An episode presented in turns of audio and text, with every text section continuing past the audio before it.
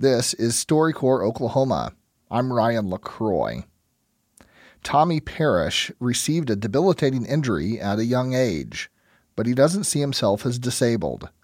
He and his daughter, Catherine Thomas, came to the StoryCorps mobile booth to talk about the lessons they have both learned from Tommy's injury.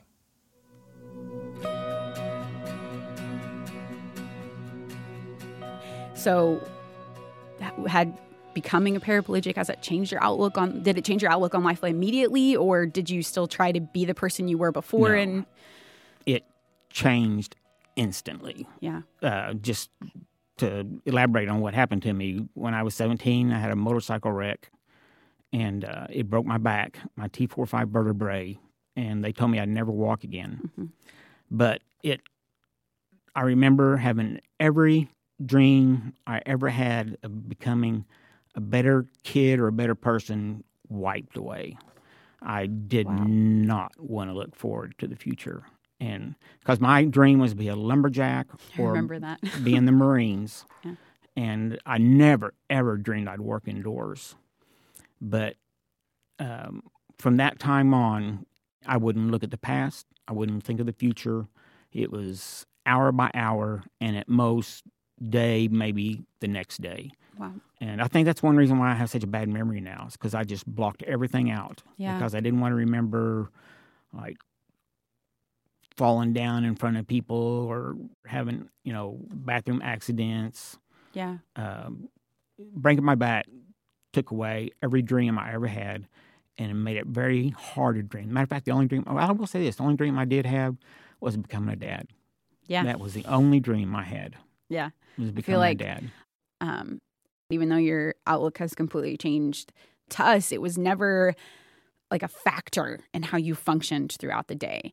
And to us, it just became second nature that, you had to go maybe to the restroom more. We had to plan things a little differently. Mm-hmm. And it was never a burden to us because it's all I know.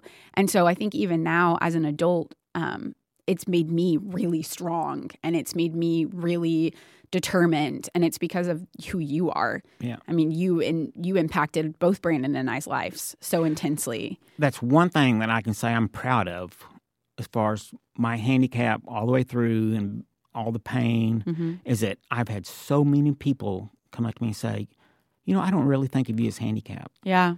Because I never wanted to burden people, so I didn't. Like, if I had to go to the bathroom or something like that, I would say, look, guys, I got to go change or something. I just made it like that and then forgot about it, didn't whine about it. Yeah. And that right there just helped people overlook that so much easier. Mm-hmm. It means I held it in. Yeah. But luckily, my relationship with Jesus, even though I'm not a big religious person, was always a personal one. Yeah. And I knew that he listened. Yeah, definitely. Yeah. Yeah. And one thing that, when I was handicapped, mm-hmm. I never let anybody make me feel handicapped. Yeah. Even if, whether they're doing it consciously or unconsciously, I extremely dislike handicapped people that if somebody offers to do something for them, mm-hmm. they get mad at that person for offering, and they say, no, I can do it myself. Well, you think I'm handicapped? Yeah. You are handicapped. Yeah, yeah. And this person was just being nice. And so when somebody comes up and ask, sometimes I'll let them do it. Even though I know I could do it myself, I let them do it because I know they feel good from it. They feel better, about it. Yeah. I think the most important thing is to always look for the good in people. Yeah. Always look for the good in people.